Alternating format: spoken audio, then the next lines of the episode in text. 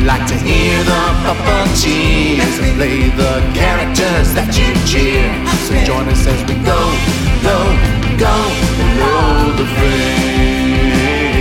On this episode of Below the Frame, we're talking with Muppet performer Bill Barretta. You know him, he plays Pepe the King Prawn, Swedish Chef, Rowlf, Bobo, and Dr. Teeth, and so many more. He is also very funny, and I laugh a lot at him. We're also going to talk a little bit about lip sync, so give one flap per syllable. It's time to go below the frame. Go, go, go below the frame. Welcome to Below the Frame. It is here where fans of Sesame Street and the Muppets learn about the people under those characters that you love and a little bit about the art of what we do. I'm your moderator to the Muppet Performers, Matt Vogel, and we've got another good one for you today because we are talking with my buddy Bill. Barretta, that is. He is uh, such a funny person. He always makes me laugh a little too much. Uh, he is an incredible performer, and, and I think you're going to love this chat. Uh, as I mentioned in the tease there, Bill plays Pepe and Bobo, Rowlf, Dr. Teeth, Swedish Chef for the Disney Muppets. He was also inside Earl Sinclair for Dinosaurs. I love that show. And he played uh, Clueless Morgan in Muppet Treasure Island. Uh, Bill's done a lot of great work, and uh, you know, it's an example of a guy that has really worked hard to get where he is, as you're going to soon see. Uh, oh, I, I want to give you a fair warning here. There are uh, there's some language in this episode, but I've I've bleeped it out for your convenience, uh, just in case. So, uh, you know, you can make a game of it. Try to figure out what words we said, or just make up new nonsense words to go where the beeps are, if you like. Okay, so are you guys ready? I know I am. So let's go below the frame with Bill Barretta. Below the frame. Bill Barretta, Yes. welcome to Below the Frame. Thank you, Matthew. Thank you so much for talking with me. I'm thrilled to be speaking with you, my friend. Well, You know, we'll see how it goes. yeah, let's see what happens. I was actually I was looking for I was looking at the the the material. I had a crack research team, really? How many people? Just one, uh, and his name is Andrew, and he sent me. You know, I, I was looking at it thinking, how am I going to do this? There's so much to talk about. I don't I don't even know where to begin or how to shape this. So it's it's going to be kind of a combination of deep dives and uh, shallow wades into some water. Does Sounds that beautiful. doesn't it? It doesn't really it sound beautiful. oh, just really. so we'll just start. We're just gonna do Can we it. curse? If I curse by mistake, do I get in trouble? no, so, no. So curse do away. Yeah, you can say that. That's fine. Yep, yep. All right. But don't it. say ass I won't. because I'll probably have to bleep it. All right. I don't know. I haven't decided yet. We'll see what happens. Yeah. So Bill, Let's see what happens. uh, you grew up in Pennsylvania. That's a myth. Is it? Where did you grow Mm-hmm. up? I did grow up in Pennsylvania. Actually. I, I was born in New Jersey, actually. Oh, you were. I was born in Trenton, New I think I knew Jersey, and the I think I knew first first four years of my well, then what are you asking me for? I don't know. I forgot. No, no, but um, so I was born in Trenton, New Jersey, and then we eventually moved after I was four to a town called Yardley, Pennsylvania, which is right there along the Delaware River. Um, and so I grew up near Washington's Crossing and New Hope. Yeah, it's so weird that a lot of puppeteers somehow have come from Pennsylvania. You, uh, Fran Brill, uh, Ryan right. Dillon. Yes. I, I mean, To Tacony. He comes from Tacony. yeah, so Got- They got a particular uh, accent over there. oh, do they, did you? You didn't get an accent, did you? When you didn't have an accent when I, you were growing I up? I think when? I was younger, I had a little bit of it because my half of my family was still closer to Philadelphia and Jersey, Mm-hmm. up up near that way, and but kind of further down. Well, I don't know. I don't know why I don't have it as much. I think I had it probably when I was younger, but Tell me about your family, your parents. Mm. What'd they do? What'd they do? What did they do? Yeah. Okay, so uh, well, I'll tell you what they did was they gave up probably their dreams to have a family. What what what they give up? Well, at, at that time, you know, people were supposed to get married and have kids and Yeah. you know build a family and and my mother was a beautiful woman. She was a model, and um, I think she wanted to be an actress. You know, and I think she could have been if she pursued it. She had just great sense of style about her, and she was funny, clever, smart, you know, beautiful. So I think she could have been seriously like a movie star if she really wanted to. She- I think she would have been a great actress.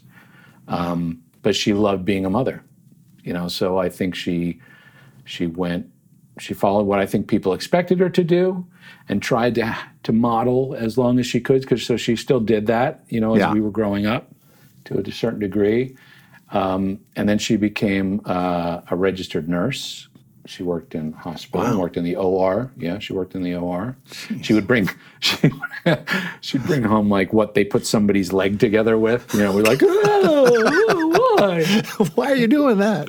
yeah, why screw? They're screws. What do you mean?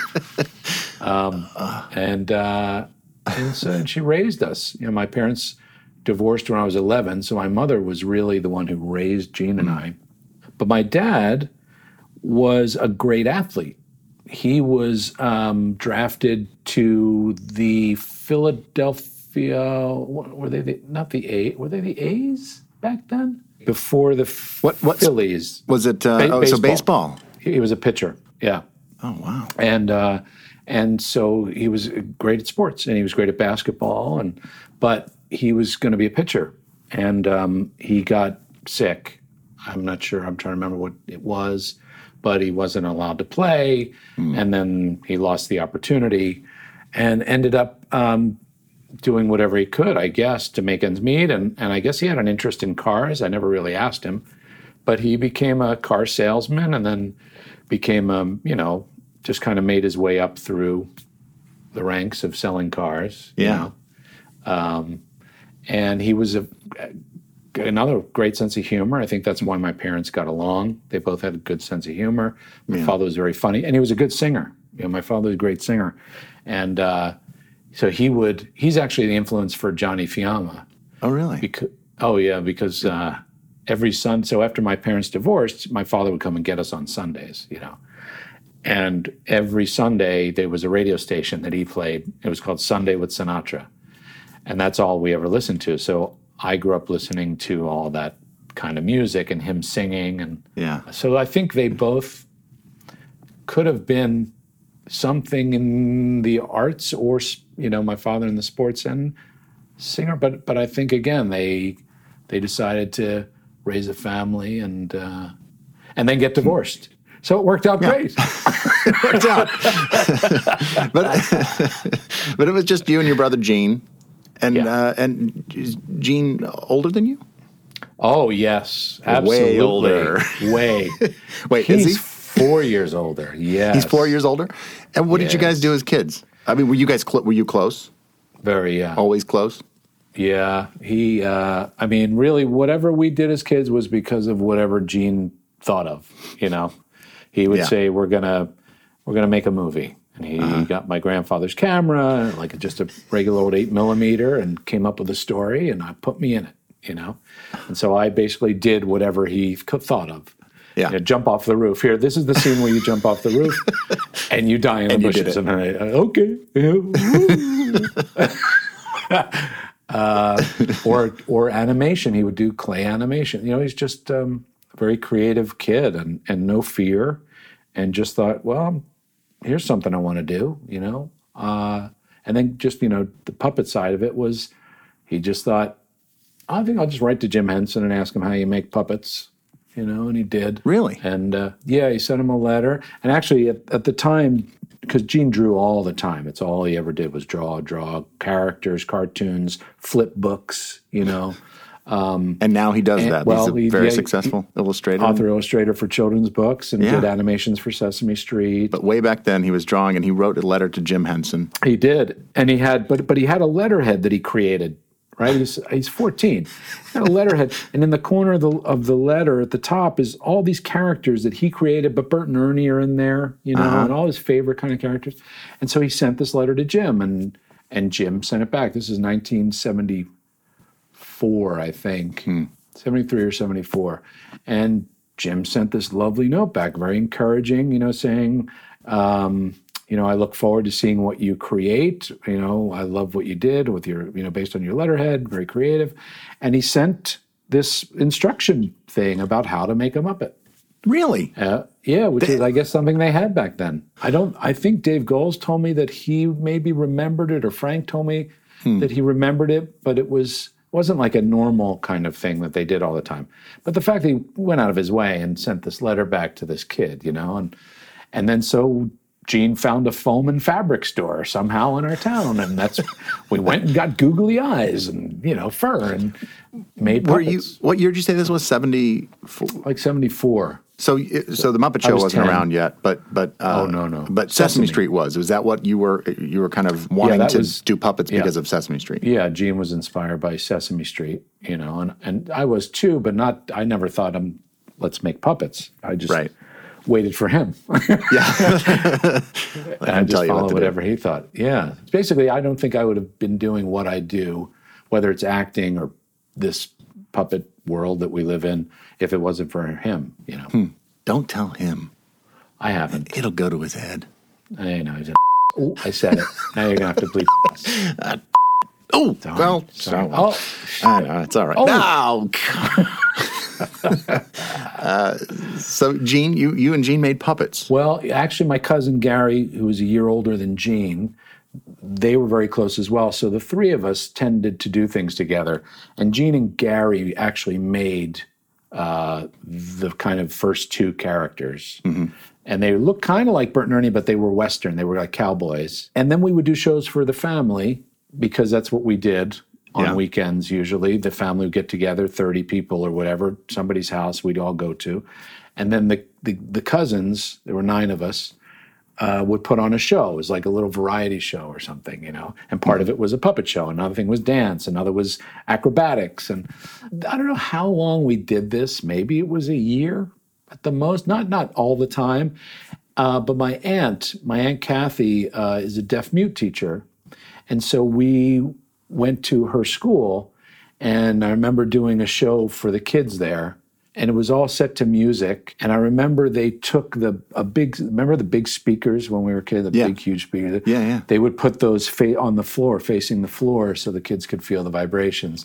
Wow. So anything we did was to music and confetti, and it was all visual. Yeah. You know, um, that was great. I loved doing that. That was amazing. And and how old were you at this time? You were 10, 11? Yeah, probably ten. Did you ever think, wow, this is the thing I want to do? No, I want to be a puppeteer. no. Did you know what I you wanted to be? Or I don't know if I knew. I I I knew that I loved to entertain. You know, mm-hmm. I got a lot of feedback from family shows. Yeah. You know, and and school. I was in plays at school, so I think I knew I wanted to entertain people, but I not as a puppeteer. I didn't think that was really something you did. were you thinking, oh, I'll just be, I'll be an actor? I think so. I think that's before I realized that's what that is. Yes, an actor is what I wanted to become. So once I was of the age where I realized what that meant, then yes, that was my goal is to be seen as me playing something. And did you do that? Did you go up? You were in plays all through high school. Did you decide you were going to go to college to do that? Actually, more than than school was a youth group, and that's really where I think I I got like my guts to, to think this is what I want to do because that was an audience. Yeah. not just my school. It wasn't your family either. Right. It was a community that came to see these things. And so I love doing that. And so I think that's where I really thought, okay, this is what I really want to do, you know. And so I I I quit school when I was 16. You, So- you, you left high school? Yeah. My grades were awful and uh, I I didn't want to stay back a year if that was what was going to happen. And I just thought, you know, I'll I'll get a job or something and and just try and go study acting somewhere and, and try and do that because school's not I can't see myself in college. I don't know what I'm going to do there. Right. You know, I wasn't a great student. I just used to go to school to entertain people. So what did You know. what, what what was your plan? what was your plan? I'm going to quit school and I'm going to do get a job. But So, well, so I, yeah, I don't know if I had a plan. I think I knew what I didn't want to do, I Right. guess. Yeah. And, and so, because again, just going back to my parents being divorced, my mother raising my brother and I as I got to be 16. My mother was working and she wasn't home as much. And so it was more, you know, we had to just be responsible for what we did. Gene went to college. I was still in high school, but not doing great. And then I think it kind of came to a head because I met um, I met a girl Ah, and uh, and I ended up leaving home and going and living with her at 17. oh, So I was on my own, basically. Big Yeah. uproar with the family. I'll bet. Yeah. Uh, but they um, ultimately, people, I guess, understood. Actually, my uncle Harry, as I was walking to this place that I was moving to, and my mother was, was so upset, you know, and what I put her through. I mean, geez. But um, I'm walking, and got my bag, and I'm walking. And my uncle Harry, who's my mother's youngest brother, pulls up next to me, and he goes, "Get in." I was like, "I'm no, I'm going." to He's like, "I'll take you." I was like, "What?" He goes, "Get in. I'm going to take you. Why are you going to walk? I'll, I'll take you there." So I got in, and we talked, and he listened to me, and he figured, I guess, maybe somehow I knew I needed to do this, and I'd have to go through it to figure out whatever that was. Yeah. And he took me there and dropped me off and told me he loved me. And I never moved back home. You know, I just continued on uh, being on my own. And, and, and so, so uh, 17 years old, I go, um, I'm living not far from Langhorne, Pennsylvania, which is where Sesame Place is. And I go and I get a summer job as a parks employee. I'm in the guest relations department. I'm helping kids get on these rides, and I'm uh, you know cleaning out toilets and bathrooms and whatever you know that kind of stuff. Yeah. I have a little uniform that I get to wear, and so I was there the first summer. Second summer, they have these new installations. It's uh, Oscar in a trash can, an automated Oscar, and they put it in the food factory for whatever reason. They, that's where the people would go to eat, and they put it in there to test and see how it would do. And I had to watch it. They would have, you know, people would have be shifts, and you would stand there and watch it, and you'd make sure people didn't mess with it. And it, and it just so happened that the food factory had these big windows, and I could see the front of the park, uh, the entrance. And I'm sitting there just, you know, watching people look at him. And Oscar's doing his stuff. And I see Jim Henson coming through the, the gate. Well, guy looks like Jim. I'm thinking, that's Jim. That's Jim. That's got it. That's Jim. and I left my post and I went running out there and I went up to him and I put my hand out and I said, Mr. Henson, welcome to welcome to Sesame Place. and he was like, "Oh, well, thanks." Uh, hey, do you know where the uh, um where the uh, Oscar is? Do I? right this way, you know. And uh, I took him to the Oscar where I was supposed to be, and I basically just watched him watch the people watch Oscar, and he wanted to see how that operated, you know. And I just always remember thinking how cool that it was. He didn't come in some special way, you know. Mm-hmm. He didn't come in the guest relations VIP thing. He just came through the front gate, Yeah. you know. And I thought that's really cool. That's just a guy, you know. And that was it. I never talked to him again or anything. Then, you know, it wasn't like I think maybe he said thanks and like okay. and then later that saw well, and then I guess not too long after that, I saw this blonde-headed kid working one of the rides in a uniform just like me, and uh, he had a little tag on it said Brian. I was like, "Hey, how you doing? Good. How you doing?"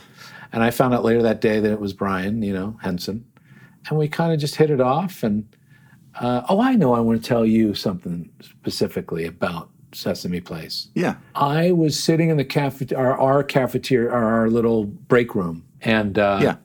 I was having my lunch. I look down the table, and there's this guy with this little Dutch boy haircut with headphones in, and he's eating a sandwich and going like this, like that, yeah, going like that. Mm-hmm. And I had no idea, but Big Bird was going to show up and be there that day, and it was Caroll just sitting there rehearsing, you know, with his little headphones Wow. in, and I had no Yeah. idea. But I remember the moment. I remember that guy, you know, with his Yeah. beard. You didn't say anything. No, I didn't know him. I didn't know what who he was. I you know. yeah. But yeah, then I was like, oh, Big very Bird's here. cool. And it took me a while. I don't think I realized it for another day or two. I thought, oh, was that that guy? Yeah, that was the guy. eating a sandwich and. Yeah. moving his hand. That was really cool.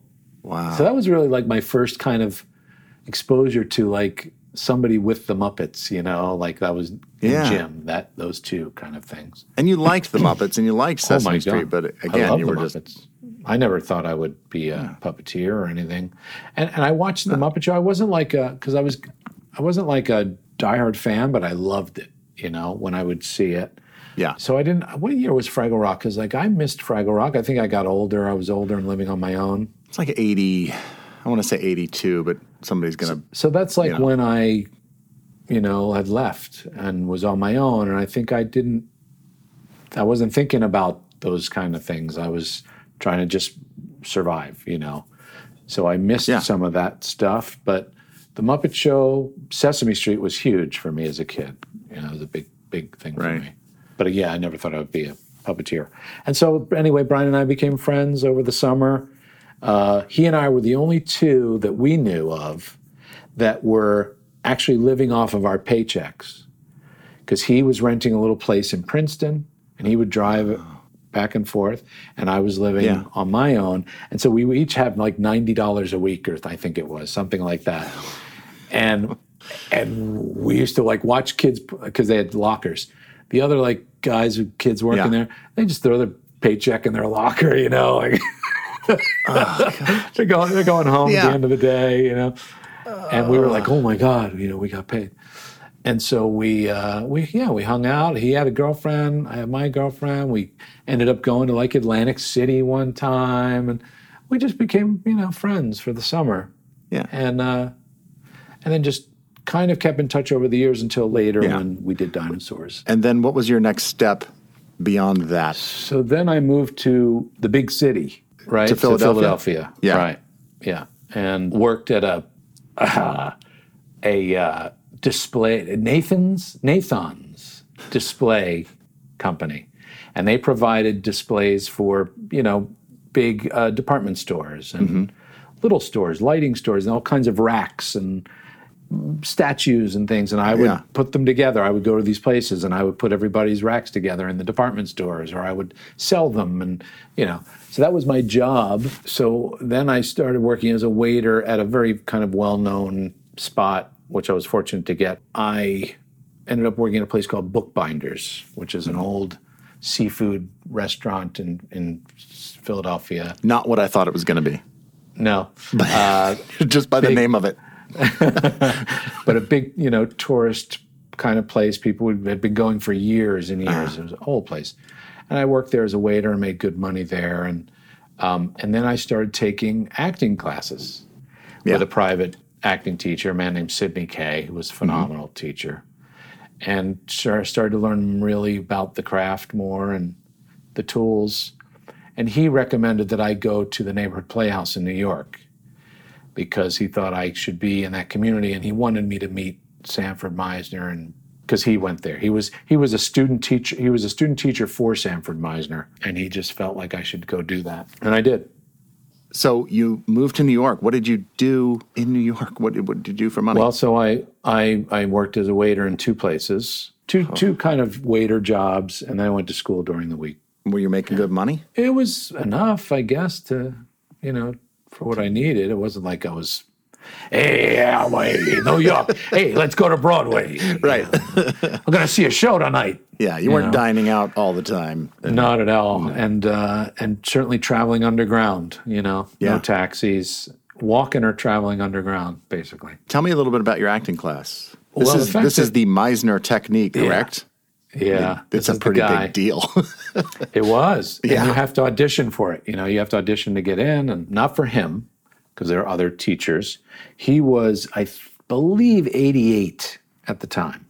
wow. So he wasn't there all the time, but he came, I think it was at least once a week, maybe a little less than that. I, I, I don't remember exactly. I felt like he was there all the time because it mm-hmm. was just, the place just felt like him, you know? Yeah. You walked in the door and immediately the wall has Gregory Peck and Robert Duvall, you know, everybody you've ever loved and their, their style of acting has been there. And the, the you know the history is just amazing. But but so he's 88 and he's got just about every uh, ailment you could think of. right? He's got cataracts in both eyes, so he can't see great. Oh, boy. He has elephantitis in his left hand, so it's all swollen.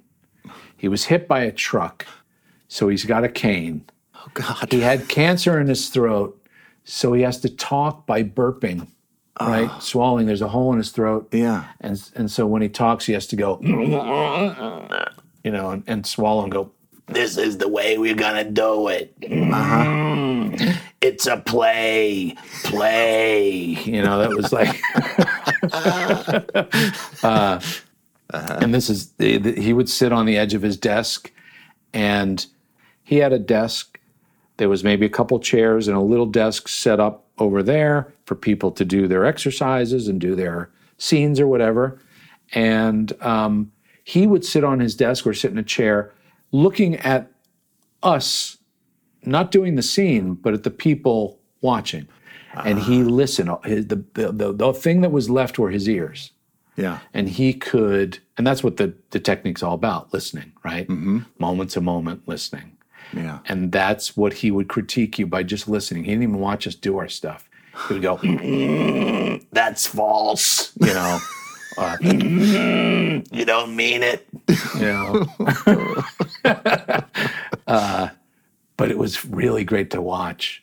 Aside from him there were other great teachers. Yeah. um, a guy named Richard Pinter who was amazing. He was just this big, big personality and just amazing teacher, just inspiring and could pick things out like in a second. Bullshit, you know? wow. Bullshit, bullshit.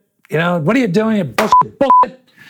And then there were other another teacher, Ron Stetson, another great teacher, really like passionate and and and wanted you to really kind of get it and feel Yeah. it. You know, he, he really just got it. And between all the teachers, it was just a great experience. I I actually had one of my first big auditions because of being at the Playhouse. I did a play our final year. Joanne Woodward came. She was a student there. And uh, Eli Wallach was a student there. Wow. Anyway, uh, so she came, and sh after she saw the show, she said, "Would you come and audition? We do this thing up in Woodstock, I think. They do some sort of outdoor theater, upstate New York thing that she had done for years." And she said, "I'd love you to come and just audition for this thing." And I was like, Okay. "Okay, okay, okay, okay." yeah. Yeah. And uh, and then so so this is my audition. You want to hear my audition? Yeah. Okay, this is how my audition goes. Absolutely. it's at her there, her and Paul uh-huh. Newman, their apartment. Not it's not at a studio or a stage or anything. It's at their apartment. So I go there. I go upstairs. I go up in the elevator. I come to the door. It's just like, hi, hi, come on in. There's like little cakes, you know. Paul Newman's picture just happens to be there on the ta- on the table. you know, Butch Cassidy the Sundance thing over here. And uh, and I go in and there's just a camera set up in their living room, and somebody's behind it, some assistants, another hi, I'm somebody, you know, and hi. And uh, okay, we'd love you just whenever you feel comfortable, why don't you just say your name, and you know, you just begin. And I was like, okay. And I go and I sit in front of the camera there and I set up and uh, okay, here we go. And action. Hi, I'm Bill Barretta. All right, should we start the scene? Okay. And the next thing, for the next like three minutes, because it's about a three minute scene, two minutes, I hear, warrior, warrior, warrior, warrior. That's all I hear coming out of my mouth. Warrior, warrior. Oh, God. Oh no. Oh. I have no idea what I'm You saying. just I can't hear them. Ah. I'm just like it's a tunnel, and I'm I I stop, and I don't even know. I don't even think I knew it was over. I was just like, ah. Well, thanks, Bill. Thanks for remembering. thanks for coming. I was like, okay, fine. thank you. Uh, Never heard from him. You didn't hear from them. I was surprised. Yeah. Do you feel like what happened to you? I don't know. Uh, I, you just I got, or you were too inside your own head, literally, I- because that's all you could I- hear was the echoing sound of your own voice. I think it got too real being like in their home or something. Yeah. I don't know. Oh man. It just I went just deaf. Oh. And no, had no idea where it was like like getting punched in a fight or something, Yeah. you know, where you just just don't know. I don't know what that's like. Oh, I've never been punched in the head. Have you been punched it's- in the head before? yeah.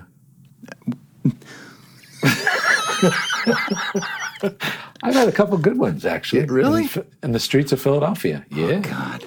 Damn. Yeah. Okay. On a on a basketball court. Oh man. But I won. You won. Okay, but you still Yeah. they got their licks in though.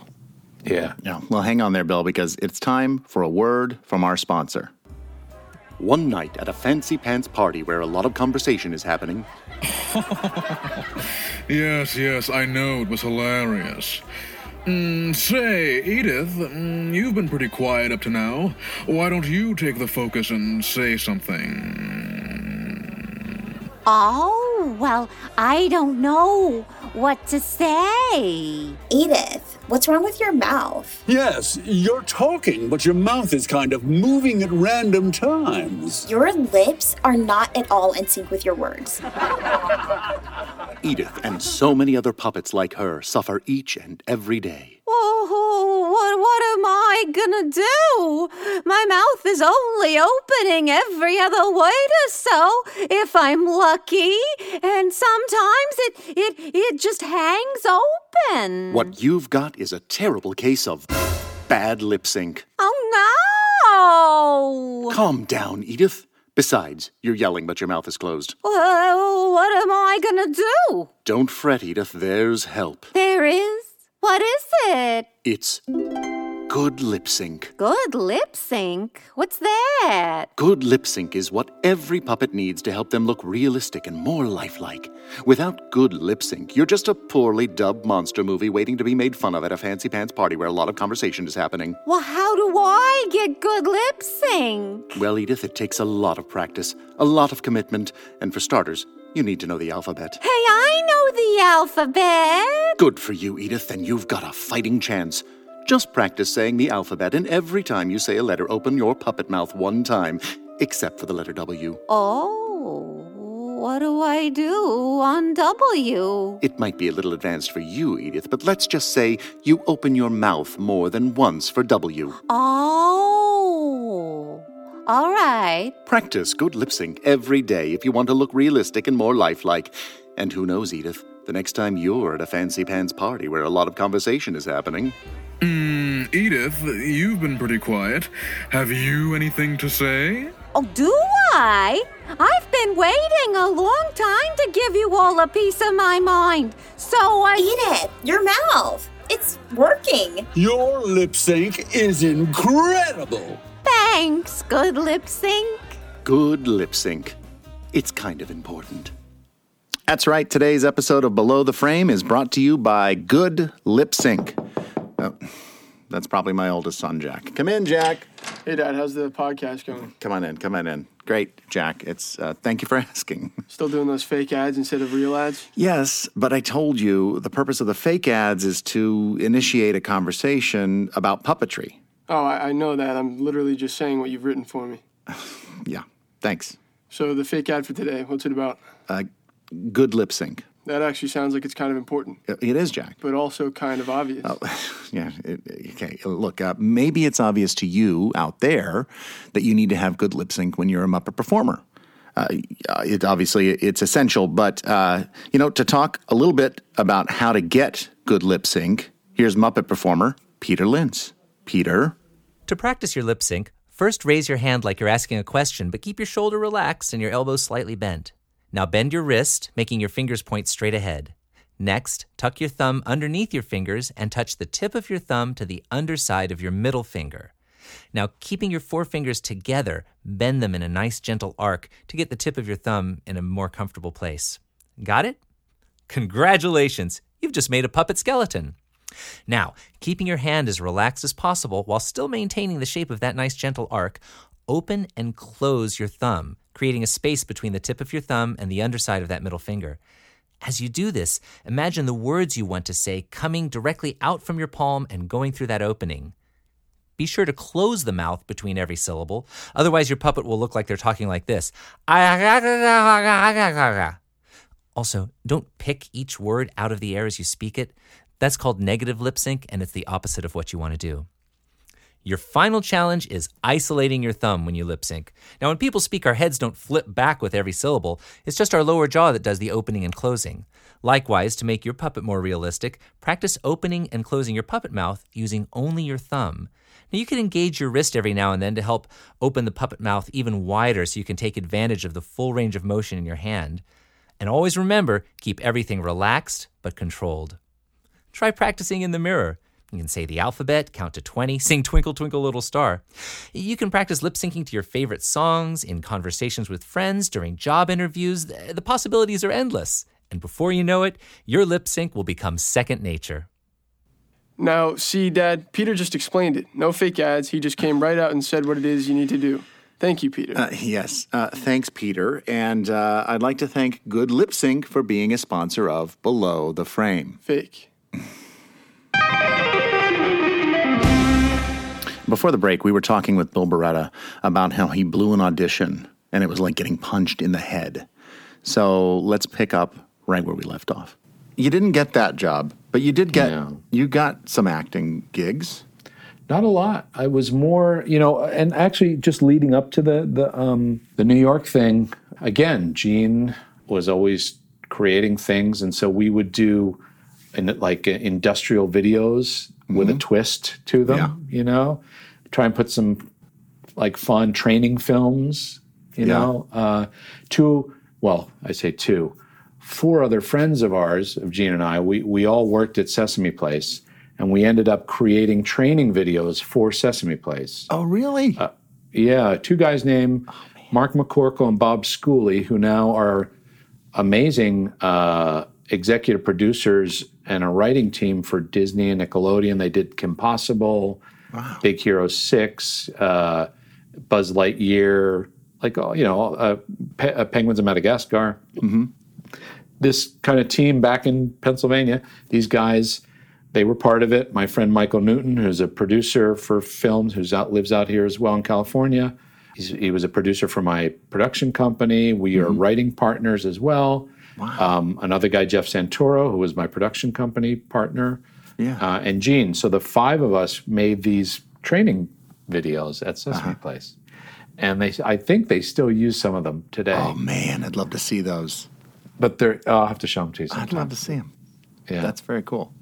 But you're doing so, some oh, so so that was some work. That Yeah, was some like work. some paid work, you know. Yeah. But in New York, I didn't do a theater. Sh- I didn't do a show, anything. I went to school, worked, and then when school was over, I decided to move to LA.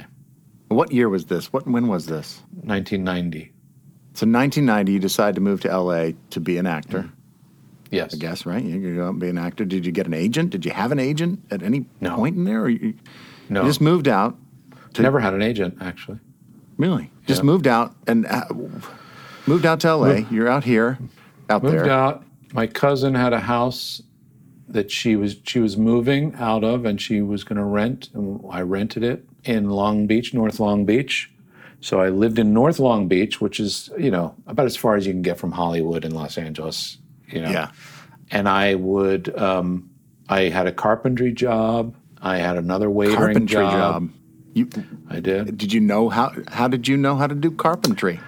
Well, I, I knew something about electricity because I worked for a lamp store one time.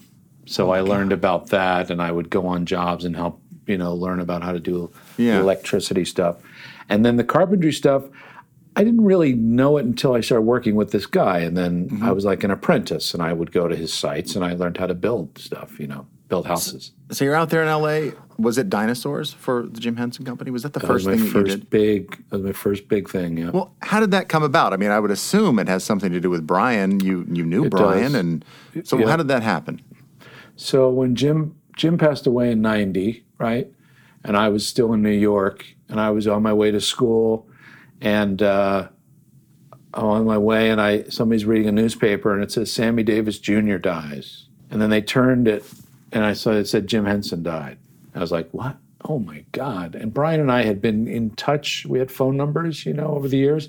So I, I was like stunned, and I didn't. I didn't get off at my spot. I ended up downtown, and I thought I'm just going to call him. I got out and I called him, And his wife at the time, Ellis, answered, and she said, "Why don't you come here?" You know, and I said, "Okay." And uh, so I went back uptown, and I went to the where Jim's place at the Sherry Netherlands was, and I Yeah.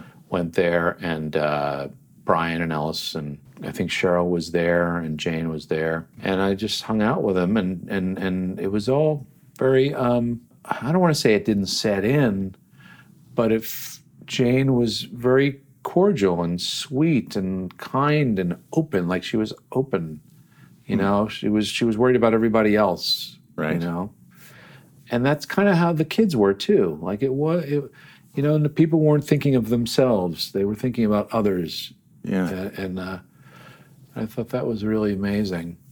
And so I just stayed, you know, a little bit, a little while, just to see how he was okay, and and then we just started to stay in touch. I went to the memorial, and Yeah. you know, and then I moved out to California. So I'm out there, what maybe six or seven months in California, and Brian's calls. He says, "I'm coming to L.A. You want to get together?" I was like, "Yeah, come to the house. You know, come and hang out."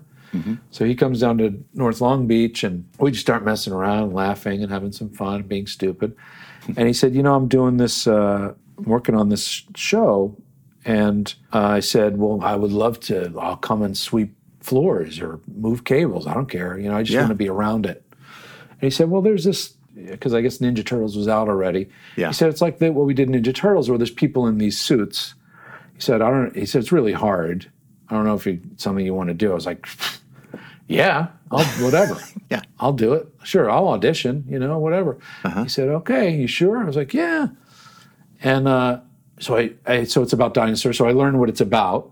Yeah. And I hear that the character's kind of like Jackie Gleason from The Honeymooners. Yeah. You know, and I used to do him as a kid, and I'm thinking, okay, I can kind of find that. Yeah. And then I thought, okay, I'm I'm going as I have to do this audition. How am I going to do this dinosaur thing? So I I didn't know what he looked like. So in my mind, it was like a, a T Rex. Mm-hmm. So I thought, you know, have my hands kind of here, and be kind of long, and, and do the, you know, the cigar stuff, and then I shaved my head so that I would have that kind of reptilian head, Yeah. you know, neck look, and that's what I went. That's how I auditioned. Oh my, with a shaved head. And I think Brian maybe was reading the offlines because when we first started Dinosaurs, he was working with me. He did the head, he was operating the head. And I think he uh-huh. was thinking maybe he was going to do it. But as the executive producer, I think he realized he just couldn't, you know, do Yeah. that. Yeah. Which is then when I met Dave Goelz. But uh, so, so, but yeah, so that was my first big thing. And I auditioned, and fortunately, Michael Jacobs and Brian was like, you know what, I can't, I can't decide. I'm going to let them decide because I'd feel weird, I think, about Yeah. you know, picking you, even though he said, I'd like you to do it. I want them to, and they, fortunately, they picked me to do it. Wow. And it was the most amazing show ever, man. It was. Crazy. It's I, as a fan of that show. It was your performance as Earl is so. I mean, there's some great physical stuff. I can't imagine how heavy those. Oh, thanks. Well, he was, I think we, we weighed it, he was 85 pounds total. His head was like 25 or something. and then John Criswell, who worked at the workshop, found discovered carbon fiber Uh-huh. uh, for us and made a head that made it at like 18 pounds or something, which was awesome. It's Pretty good. Yeah. Oh, I was going to say thank you for the compliment. My first mm. year, I sucked, right? So my first season, I thought it was the worst because I was big, right? My Yeah. movements were big and they were too much. Like I was trying to do too much. And and the reason I loved the thing was because I had just come from Meisner, which was all about interpreting dialogue through behavior. Right? That's the Meisner thing. You're you're doing the behavior. Here's the script. You learn the script verbatim, and then you forget about it. And then you what you do is you then live in the moment, and your behavior tells the story as the words are riding on top mm-hmm. of that. Important words, Yeah. but that that's kind of how the you know the blend, and it feels natural and real. And so I thought interpreting dialogue through behavior. This is perfect. I'm in the suit. Yeah. Somebody else is sta- saying the words, Yeah. right?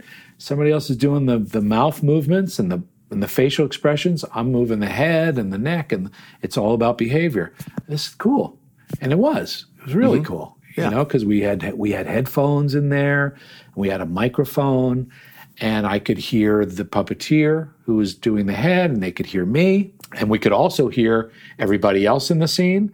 So sometimes there's ah. 12 people 12, you know, communicating, trying to talk through each other, and Yeah. uh, which was really cool because then we'd get laughing too. Sometimes it was great, sometimes it was annoying. But so what I so the note I got that I think made the rest of the series better was from Frank. Frank came to visit, and uh, he said he said you know he said I love you know I love the character, but you might want to touch his chin every once in a while. You know, connect connect the head to the body a little more because up till that point it was the head Yeah. and the body were like separate. You know, I didn't do a lot of like leaning on the head uh-huh. or just scratching the chin for a second, you know. And that just then that just made sense. That was just that was it. Then I realized I was doing way too much and it was too separated and I had to simplify because he was also saying simplify, you Yeah. know. You're you're doing too much. And so then I think it got better and and actually, you know, the first season, Dave and I, so Dave Goelz came. So you had Dave on it, right? Steve, Kevin, uh, you know, I mean, the list goes on of great puppeteers, but like the Muppet performers, you know, there's three right there, you know, of the kind of core group that are working on it. So I'm hanging with those guys. Dave is doing it with me, which was so much fun, except he eventually, I think, I think it was a combination of things. Maybe you know Jim had just passed, and so it was all that was still kind of going on for everybody. Yeah. And then I think it was this, you know, he's doing the animatronic thing. I'm not sure if he loved it so much. Yeah. you know, I, Doing I the think he felt- was it a Waldo? Is it that what it is? yeah, The- Waldo with the joystick and the Yeah. And I think he didn't feel as connected as he wanted to be to Yeah. the whole character. You know, I get that. And then he would hear me inside, you know, passing out. Sometimes I would faint, and I think it freaked him out. Oh, yeah. I bet it did. Or sometimes me going, God damn it, you know, me pissed off, sweating Yeah. in there, you know. So I think he got tired of that. Probably that's probably the real reason. That's probably tired what of it was. Yeah. And then Mak Wilson came Mm-hmm. and and did the rest of it. And he was, you know, Mak's phenomenal. His his animatronic work is unbelievable. And I think you'd have to ask him, but I mean, I would we'd do a scene, and the only way I could see is if they opened the mouth, right? That's the only way I, I could see any anywhere. Yeah. And so we'd do a scene, I'd sit down and we'd open the mouth and I could watch a monitor out there. And it was like I was almost watching my face because I was inside, I'm doing this, you know, Yeah, yeah. doing all this stuff. And before we would shoot, we would rehearse without the heads on. So I had the big costume, right? And I'd but no head. And I would do this, this he would talk off, you know, just off the set. They would everybody would. They do Yeah. their characters' voices. And we would block it. And, you know, I would do the thing. And I think he was watching my face and he f- would start to, you know, put Yeah. stuff in there. And uh, it was really got really fun and we started to really get tight and i knew what he was going to do and he knew what i was going to do and it was like split second stuff and So, So, great to have that collaboration with somebody that you're working so in sync like that. yeah yeah it just uh, it kind of came together and it worked easy and, and not easy but it, it was just a good match you know and like like uh, kevin clash had john kennedy doing the eyes Yeah. and those two were perfect they could Yep. anticipate just just at the right moment they could find everybody started to find their groove you know Yeah. Leif Tilden, Michelan Sisti, Dave Greenaway, Allan Trautman, Bruce Lanoil, Yeah. Oh, you know, oh, Julianne Buescher. I mean, just endless talent. Ricky Boyd, Brian. It was amazing. Tom Fisher, Jack Tate, Wow. Tony Prince, amazing people. That's just the people performing. The crew was phenomenal. The writers were amazing. And to have that experience, you know, I mean, the, it was a successful show. You did how many seasons? Four seasons. Six, 65. Yeah, just they wanted it was it was so expensive. They were like, let's just get syndication. Yeah. you know, let's just get to that point. And uh, and we did. We got. I think we did sixty five total. Wow. It was a great show. It got better and better. You know, that Disney kind of backed off a little bit and started to let us do things and not didn't worry so much like they did the first season. Which you know, of course, they're throwing a lot of money at this thing, and it would have Yeah. never happened without them. But uh, you know, they people just started to let us do it, and and it just got Trust, just got trust you guys. At, at this point, you're doing that show, but there's also times when you're not doing that show. Are you are you thinking now? "Mm, Okay, this is what I want to do. I want to do that thing that they, they do, or are you still thinking I'm, I'm going to be an actor? No, and again, I'm, I'm, I, I know that we are actors. Absolutely, what we do is acting. yeah. But it's a different, know you know, you like a body actor, Yeah, as a per, as a yourself. person as yourself. Yeah. Uh, yes, I still wanted to do that. Mm-hmm. And I didn't really, like, occasionally when I wasn't performing Earl, which he was in it a lot, you know, Yeah. so it wasn't often. But occasionally I would do a background character puppet because we also had dinosaur puppets, or I would assist somebody because I wanted to just see what that was like and have fun. And Kevin was a really helpful in that way that he always, you know, would let me do stuff if I was interested or I was into it. He was like, "Yeah, come on, come do it." And so little bits I started to, you know, play around with it. And then as we were coming towards the end of it, I think I think the first three years, well, what, we were really in it for three and a half years, I guess. But yeah, about the first two and a half to three years, um, I was just about relaxing when I Yeah. wasn't doing it. I mean, I was exhausted, you know, and so I wasn't. There was I didn't do anything else. I think the rest of the year except recuperate and enjoy life for a little while because we did we did twelve to sixteen hour days. Yeah. you know, six days a week. I mean, it was a- 85 pounds on you. yeah, and and and it was a grueling schedule because of, you know there's that thing they call turnaround, right? Right. So we go in at 8 a.m. and we'd work 13 hours, and now the turnaround pushed you a little bit later the next day. So by the end of the week, you're working until four o'clock in the morning. Yeah. So your clock's just a mess. You know, Yeah. your body clock's a mess. Oh, you know what was cool actually about that time? Mm-hmm. We shot at MTM Studios, uh, which is now CBS over in the Valley. Mm-hmm. Um, but it was the Mary Tyler Moore Studios. And the other shows that were shooting at the same time on the lot we had Seinfeld, Roseanne, Evening Shade, and I think a, a Different World. I think. Wow. Uh, oh, and Larry Sanders was next door. So that's where I met Jeffrey Tambor for the first time. He would Oh, come really? over and watch us, uh, and then I would go over and watch them. You know. Wow. But it was a this this stu- the Yeah. studio was amazing. It's a hopping was- studio. A lot of classic shows there. and I just happened to have a parking space next to Jerry Seinfeld, so I would see him every morning. You know, hey, hi. But yeah, it was Wow. a cool just time. You know, that it was a really fun time. My one of my, I think it's still my favorite time because we all worked so hard. The workshop, the hardest. They worked the hardest. Oh, like they would have to lug these things up from a stage that's you know 500 yards away or two football fields, whatever it is, and they'd have to bring all that on the carts and unload it, and then we'd all sweat in it. Put it. you in it and Yeah, clean get your in. sweat out of it. Oh, we stunk and change at lunchtime, and then Yeah. they dry the air, you know, with a dryer. Then at night, after you're done, you think you're tired, four o'clock in the morning, Right. they're bringing all They're this stuff going. back. Oh I my know. God, Our, our wranglers in our workshop work so hard. They are unbelievable. unbelievable! Yep, Uh-huh. yeah. So I, uh, as dinosaurs ended, I did a little. I was asked to come and join. I think it was Muppet Classic Theater, I think, and I did an Elvis puppet, an Uh-huh. Yeah. elf, elf Elvis. And I think that was the first kind of thing I did. And so then little, I think we did a Kokomo video. Kermit, the Muppets sang Kokomo. Mm-hmm. And I did some background characters. And then what happened? Was it Muppet Treasure Island then? but I think we did the animal show first. I think the Animal first show. season of the animal show. What did you do on the animal show? That was where I was kind of then thrown in, right? So, so Yeah. here, here's here's your opportunity to, to sink or swim. Yep. And the first season of it, I did like 20 characters, guests. So we had guests come on. So you maybe we you're playing Stink- a porcupine one day, or you're playing. It's all animals that they've done. You'll see live video of it, but then you'll also have a puppet version of that that talks.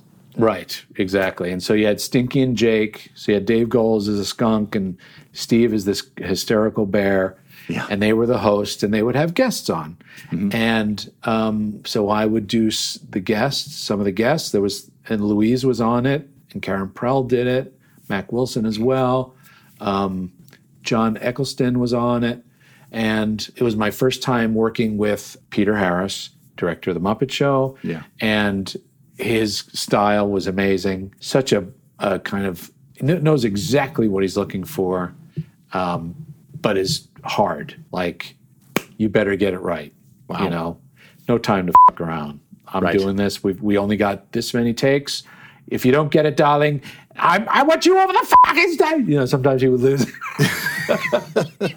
but he's just passionate. He's just a passionate guy, you know? And so uh, Stinky and Jake had this um, counter or their, or their desk, and behind it, where we were, was just this kind of curved wall. And we would tape up all of the pages of the script. It was like wallpaper Yeah. a- and we would literally i would come in with Mike, and here he is uh, somebody the you know alligator. And i would come in and uh, hey how you doing? Hey welcome uh, da, da, da, oh thanks. Great to be here. Hey tell us about yourself. Well blah blah blah blah blah. And then in real time they would then on our screens run footage that Jim Lewis and Jocelyn Stevenson had to go through because they wrote all this stuff. Yeah. Incredible. Um, and they wrote really funny stuff that would go with the footage, and we would read through, like staying ready. So when they would come back with the camera, we'd be ready, you know. Yep. and hopefully we could get through it. We didn't, obviously, but it, we were, pre- you know, it was like, here you go. This is your training. Yeah. Can you stay in the moment? Are you looking in the right place at the right time when the camera comes oh. back? Can you adjust real quick, you know, Yeah. to make sure you're not messing it up? Can you keep it funny? Can you make it feel moment to moment? You know, can it can you create enough characters? Right. You know? And, you know, by the second season, I was out of characters. I was basically doing, you know, I had an idea of what the like the character was, but vocally I was just changing octaves. You know, so it was I was like, you know, you have Marlon Brando doing like one character's like this, but he's an octopus. Yeah. Uh, and then and then the next time you do a guy like this, but he's still Marlon Brando. Yeah, it's still little Marlon Brando. And then, and then you have like a little weasel, maybe. He'd be like, yeah, all Marlon Yeah. Brando. You know, were kind of going through the ages of Marlon Brando, as he yeah, yeah, and just trying to find these you know voices. But you I also, played sorry, Dave. The human, didn't Yes, you? that was fun. You played I the Dave. Goelz Yes. puppet. They went and did a remote at Dave Goelz' house. Yeah, But with him and you the played the puppet version of him, Yeah, right? yeah. Uh, I How did. did you? I mean, that was fun. He was he was the only human on the you know on the on the guests list. It's so fitting. Um, it was I you know I just did him. I don't know. I just Yeah. imitated him. You know, it's, It's really great. You know, yes, that handshake that he does in real Oh, life. so when he's like, excited. "Oh." yeah, yeah. the puppet Yeah. does that too. It's so funny. And that was you fun. did that And show. that was my and training that- ground. That was your your throwing you in the deep end. Yeah, well, then I started to feel a little more comfortable technically. Like I felt this is interesting for puppeteers. I think you know, Mm-hmm. and maybe not for all for everybody, but some.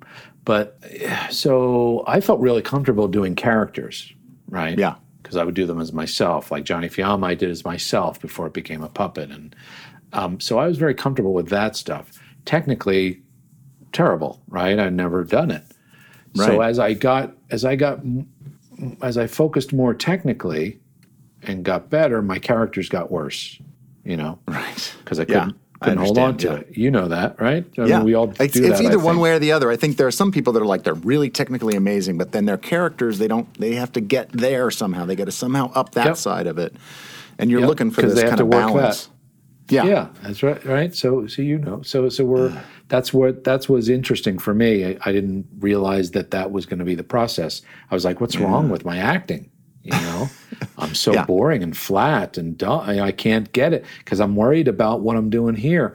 And so it took me a, obviously a long time to you know try and find that balance. And I think we still do it. Right. We still absolutely. There are 'Cause we're moments when you're like, "What the heck? I don't know what I'm doing." yeah, we're doing five different things at once. Yeah. And so I think we're always trying to find the right balance of that. But, you know, there was that period where it's just awful. And then, oh, we're getting a little better. They're getting there. Uh, Bill, stop right there. Uh, we have to pause and ask a puppeteer about not puppets. Ask a puppeteer about not puppets. On today's installment of Ask a Puppeteer About Not Puppets, we're talking with Carmen Osbahr. So, Carmen, have you ever broken any bones?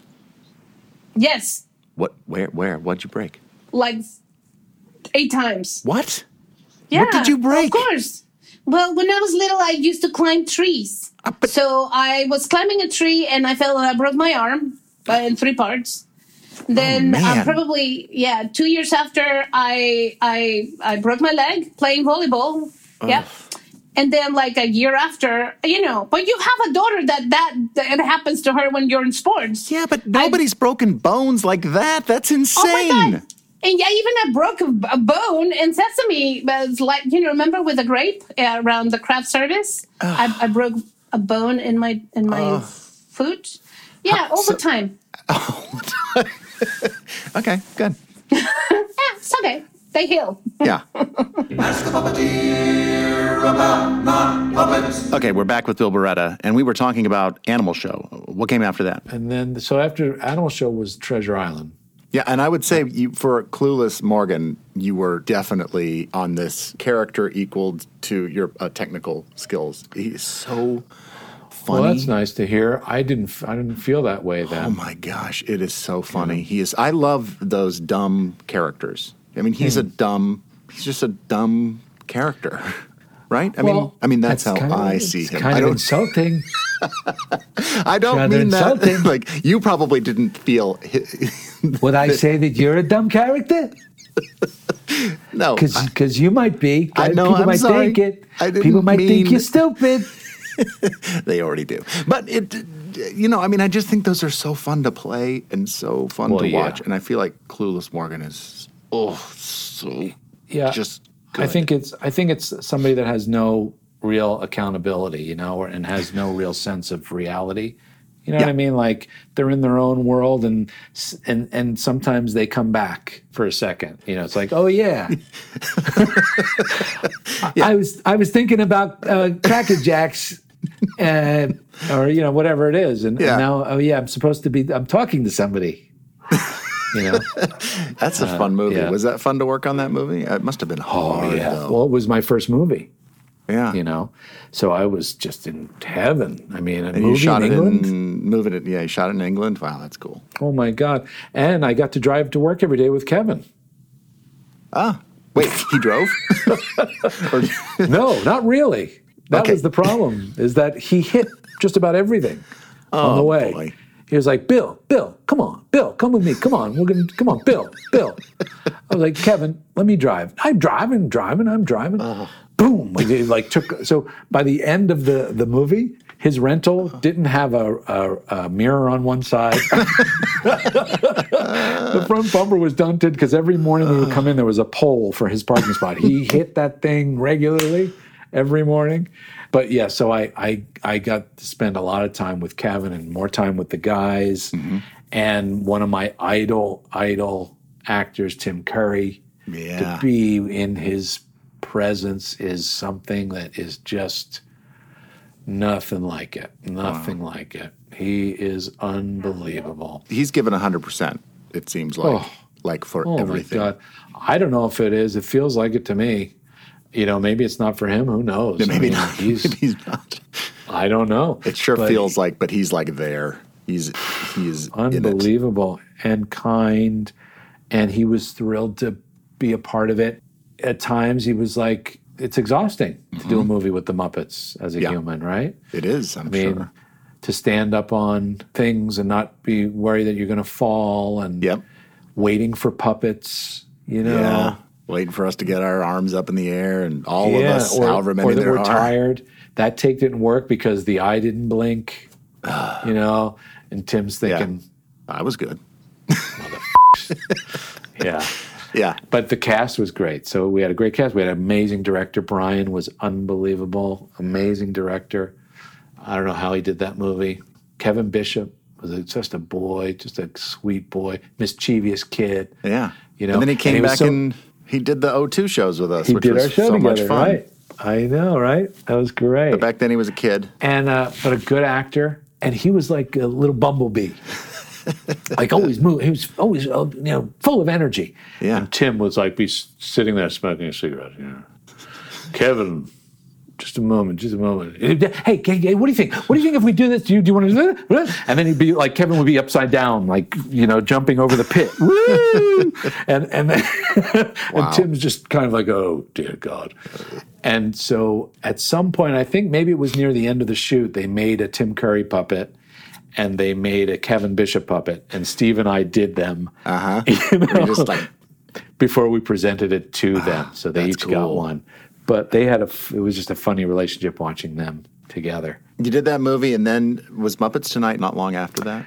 Yeah, so while we were there, I guess I don't know when it, the deal was made, but I guess Muppets Tonight was going to happen. So we did workshops in England before we came home. Character workshops, just trying to Yeah. find new Find characters. new characters. Yeah. and is that So- where out of that Pepe and and uh, Bobo and Johnny Fiama as a puppet version? And Yeah, Frank was with us as well. And so basically, they brought in just a big rack of puppets of characters that really weren't used that much or were, you know, some more supporting characters or background characters maybe Yeah. that haven't been used a lot. And uh, we would just, we set up a camera and then we just grab something and Frank would just interview us and we would just see what happened. Yeah. And so, like Pepe, who you know is based on my wife's uh, Christina's aunt, and Yeah. um, he that was just a wire thing. It was not a complete puppet. It just had, it was it was just like I don't know what it was. It just had little eyes and it had a flappy mouth, little wire mouth. and I just grabbed that. I think it had some fur on its body, maybe, Uh-huh. and that's what I started doing that with. Just to mess around to see what that was, and then Johnny Fiama. Would, we actually had a puppet that looked like Charlie Rivkin, who was with Henson at the time, and I he was I used him for the Johnny Fiama thing a little bit. Howard Tubman mm-hmm. was I just grabbed this boar. It was it was him, but he was a boar, yeah, and you know Frank was asking questions, and and I just thought I want to do something opposite. He was dressed like a Viking, yeah, or yeah. something, and I just went the complete other way, opposite with yeah. him. You know, I just have fun.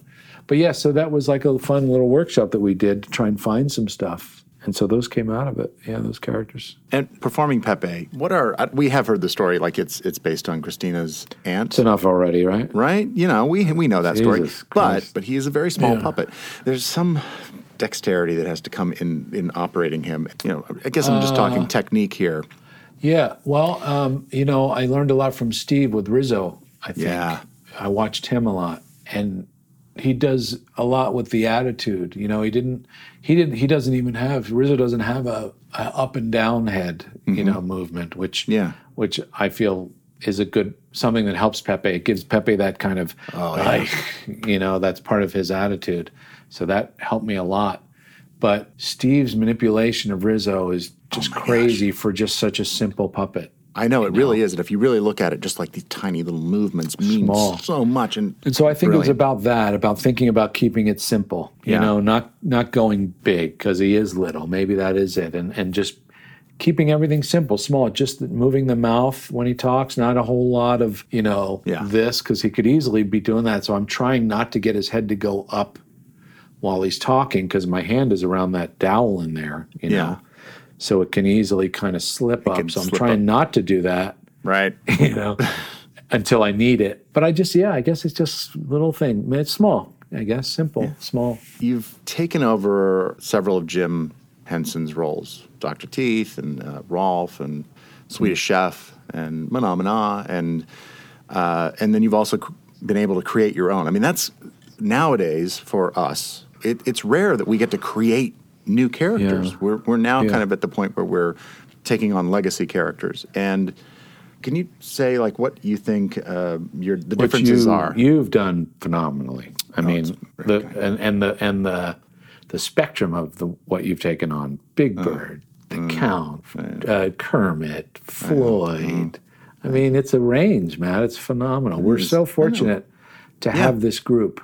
You know that somehow we found each other and and and or not found each other, but that the connection that I guess Jim established, right? yeah. somehow we're just it be, I don't know I don't know how We're this how, where did, crazy how, puzzle. Eric, how I don't did know. Eric I don't know.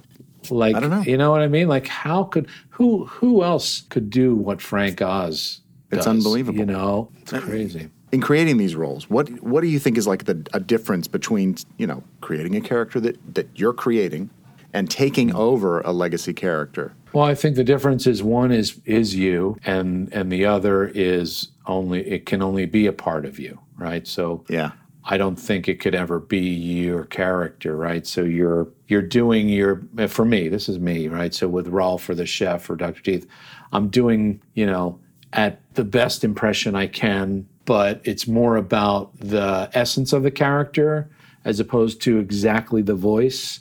So I focus on what I because I think I understand character better than I'm not like the best vocal artist, but I think I understand characters. So if I can find the essence of that, then I think we're paying tribute and we're kind of keeping that alive, right?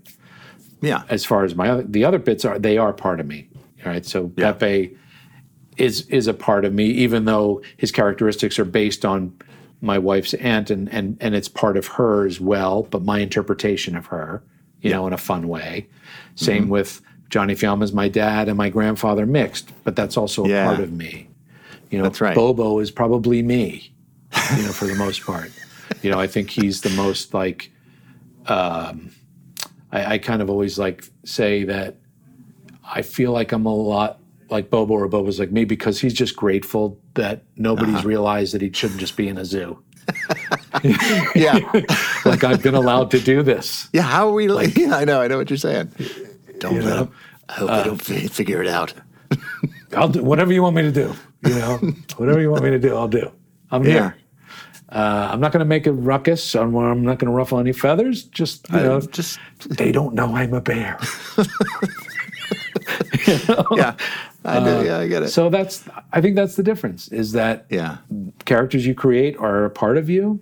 Characters Mm-hmm. we haven't created, we're paying tribute to and we're trying to create the essence of as best we can to keep them alive and and and then I think you I think it it has it has to become a part of you as well. So so Right. it's you can't just be Jim's Rowlf.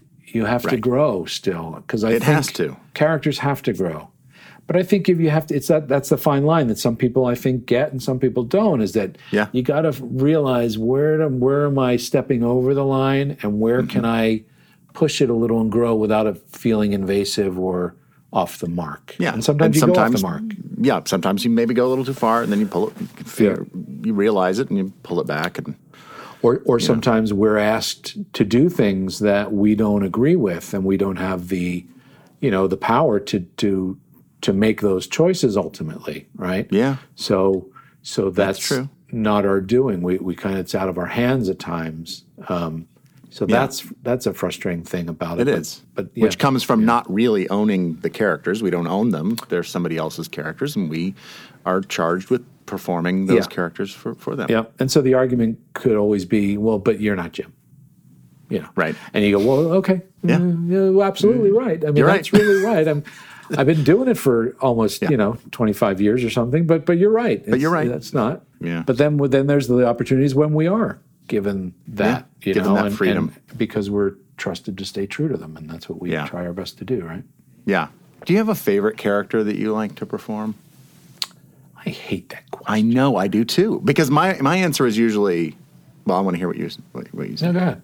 My answer is usually, well, I mean, it depends. Like, I like all of them for different reasons because they are all That's either part of me or part of somebody that I loved, or you know, they're that's that's my answer. That's fine. Me too. You know, It's really just I like them for different reasons at different Yeah. times. So I don't. I don't really have a favorite. I just they, I enjoy them in the moment if it's working and it's fun Yeah. and we're laughing. Do you have one that you a character that you identify the best with? No, I mean I think in identify with. I think I identify with Bobo probably the most. Yeah. The other ones I have to, I think, work at harder. Pepe Mhm. has to, an accent, and he's and he's he's a prick, you know, and Yeah. I got to be that, you know, in Gotta a fun there. way, make it entertaining, but go to that place of me, and then. Johnny Fiama's, uh, you know, he's like a, an idiot. Not an idiot, but he's just uh, self-absorbed, and Yeah. uh, and I have to go to that kind of, you know, that that false arrogance kind of thing or Yeah. something. But yeah, I think Bobo probably that's who I identify the most with. You've done so many other things. You you co-wrote the Henson Creature Shop film Jack and the Beanstalk, right? I did. you, you co-wrote I it. did. Then I you, did. did. you you also played the the giant The giant Right. Thunderdell, yeah. You- I begged for it actually. You did? Begged Brian because I wrote it. I was like, Brian, I know this guy. You got to let me do it because there's two different ones. I thought this is so much fun. I get to do two different characters. You know, Yeah. there's the there's the benevolent sweet giant, and then there's the, you know, and and I and I and I wanted to put Brando in it like a little bit. So that's what the giant was. Yeah, you know, yeah. And a little bit of him, and then uh, you know the other one was just you know, kind of that uh, old, you know, fun kind of bad. I don't know, just, you know, I just, I just had so much fun doing it. And the makeup, And then you got to play the lead in, in Happy Time Murders. Happy and Brian Time directed Murders. that. I- and and the Kimmy Schmidt, I had fun doing that. oh That was gosh, a yeah, yeah, too. That's But that such was a fun to do. Um, Funny character, and you've done tons of other other things as a as a producer, and you've directed Hmm. tons of things. You're the Muppet Captain for the Disney Muppets. You know what? Yeah, what do you think? You know, being a Muppet Captain myself, I want to ask you this. Uh, I you're like a general. to make sure. I, I like to make sure, yeah, that people Wow. understand. It's a, I'm a general at this point. You're a general. Well, okay, so then I need to know this.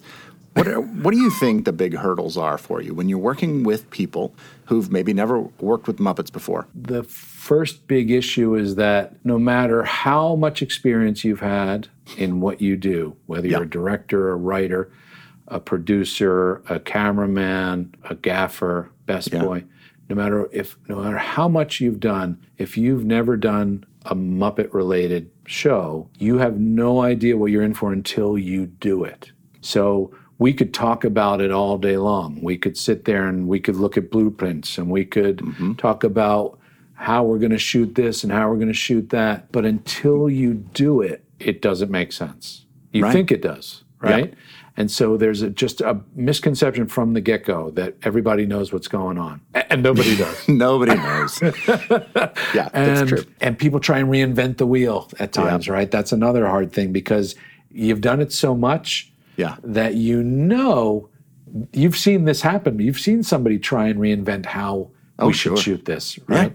And we see them go through the exercise, and you just have to do it. You have to be patient, Right. and let people go through these things and not bang your head against the wall. Although sometimes I have, but you have to just let people go through it. And so, what I always say at the beginning of a production is I say, guys, whether you believe me or not, the first two to three weeks is a learning curve.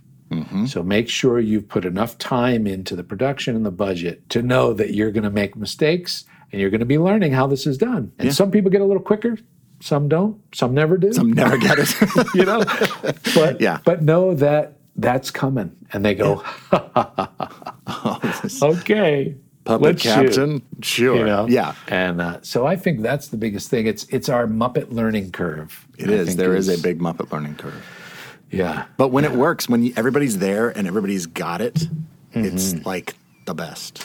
Yeah, I mean, and it's happened. You know, it, it's happened quite a lot. You know, Yeah. and but after that learning curve, when you're in the groove, like you're saying, it's it's so much fun. I feel like we finally got there on the the ABC Muppet series where We did. You know what I mean? Like, because I was terrified of more than one camera at a time and figuring Oh, out, yeah. and, and we all, we were a little bit Handheld. yeah handheld and just being uh, and it took some some of us going okay we'll try that. And because that's how they you know the way it wanted to be it. shot Let- and we let's went see for what it happens.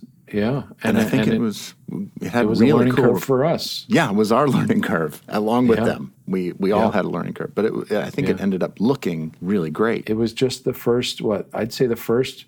Well, again, the first three weeks, Yeah. or f- maybe even four, was about everybody figuring out how we were doing this and getting a crew and directors who hadn't done it. You know, well, it's not, not the crew. The crew had done it. Yeah. Directors hadn't. A lot of the writers hadn't written for Muppets, so that was new to them. And, and you know what? You know, as you're writing, you you sometimes troubleshoot things because you realize, yes, we could try anything. Let's try anything. Right. Always open to that. But even within that, you can troubleshoot some things that you think, oh, that's not going to look so good. Or that's going to take a lot longer than you think. yeah yeah yeah Should we talk about this way of doing it? You know, but nobody had that knowledge. So I think that was a learning curve for them Yeah. as well. I had a fun time hmm. working on that show I'd never worked on Oh. a series like that Oh, know? right. you know Yeah, a yeah. primetime TV show like that I think we had a great time on the set. we did eh, Whenever we were shooting, that was the best. You know, not everything translated from upstairs, but No. but I think whenever we were on the stage or anybody came on the stage, it was just great. yeah it was It fun was really good. Speaking of a fun time, I just want to talk just a little bit about Muppet Guys That when you got drunk? Yeah, no, Oh, yeah. we don't talk about that. oh, right. Okay. And I'm drunk now. Anyway, the I want to talk about Muppet Guys Talking because Oh, uh, what was it like? What- being what the hell was I doing what, there? What, what were you there for? no, what was it like being in the room my with, question. with with Frank and Fran and, and Dave and Jerry? Oh, what was it like being in that room? For how long were you in that room, talking? Was it just one day? All day. Yeah. One day though. Yeah, yeah. I think we started at like eight. I don't even know when we finished. Even the you know the uh, just the interviews of yourself over. We did those first thing in the morning. You did those first, and then you sat down. I mean, I. I think so. I think it was just the one day. I have such a terrible memory. I think so. I just, you know, Frank, I think just didn't know what it was going to be, and Mm-hmm. you know, Steve was invited to do it, and he ended up not being able to do it. Yeah. And I just wondered what the hell I was doing there. You know, I, I was like, "Woof." There's so many people that should be sitting here. No. Um, but he asked, and I thought, well, okay. I, I wanted to be there because I just wanted to sit and, you know, hear Jerry tell stories and hear Dave and Fran. I just want to hear them tell stories, you know? I know, yeah. Um, and It- that's I all it love was. watching it. I love uh, seeing it and hearing those stories, whether I've heard them before or not. And yeah, it's a very short movie. It's not very long at all. Was there anything left out that you remember from that day? Is there anything you can remember? Like, oh yeah, there was this thing that happened. Yeah. We sang at the end. You did? We did. We got up and we sang. Oh, I can't remember. And I think I suggested, I, I said, I think we should sing something. Something led us into it. It was something about the camel. Uh, Dave saying that Frank's camel, and then we started to riff on that. I'll be Yeah. the sun, I'll be the camel. And then after that, I think I, f- I said, maybe we should just sing something, you know, because the Muppets are, we're right. That's what we love is singing. Yeah. And we got up, and I wish I could remember what it was. What a shame that I can't remember. And I, it was, And you did it on camera. You sang that song. we all stood up and sang. It really was a, know. a great present for fans of, of Muppets, uh, I think. And I'm, I've considered myself a fan of Muppets. I always have been and, and still am, really. I, I, I want the Muppets to succeed, you know. Right? I know. You know, Me too. Me too. That's all I ever think about. Yeah. You know, what else? What can we do that what else can we do? gets people happy? Well, we'll be doing How more of that. You know, what? I want to ask you something. Yeah. Um, so you know, there's kind of this um, Muppet. Uh, uh, um, what do we? What do you call it? Tradition, in a way, Mm-hmm. where over the years you had Frank and Jim. Yeah. Right. And then you have uh, Jerry and Richard. Yeah. And then you have Steve and Dave. Yeah.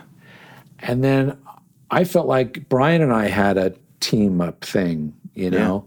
Is there somebody that you feel like you team up or have over the years, like somebody that you've kind of been able to team up or? I don't. You know what? I feel like I fit really well with a bunch of different people. I mean, I, I, I Like I don't know. everybody. I do. I don't know why. Maybe it's this group of people. You know, and I work Right. with Eric a lot because of Kermit and Piggy, and Right. uh, and now even with Big Bird and Oscar because I play Big Bird and he plays Oscar, so that Yeah, tends to be right. something that we do a lot together. And Yeah. I, you know what? It's I Well, Floyd know. and Animal. Floyd an Animal, yeah. So I end up Right. working with with Eric quite a bit, but I also just I love like when we did um, Dead, Deadly and Bobo for the Oh, so for the Muppets movie. Oh my god, that was so much fun. I wish we had done so like more, or they would have left some of our stuff in. I do too because I feel like it was really fun and enjoyable to watch. I, I I I relish anytime I get paired up with somebody. Yeah. it's so much fun to be able to bounce off of somebody and play off of somebody. Yep. And our like I so I I miss and you know I love you, but I like I miss playing with Steve with Rizzo Yeah. and and uh, um, and Pepe. Pepe, yeah, I know. And and Pepe and Kermit, we used to have some fun, and I'd love us to be able to f- do some more of that. You know, Yeah, you and I'd I can that. find that playing, and I would love to find that. because we have fun, we always laugh when we work together. We're laughing Yeah. now. We laughed uh, a lot here.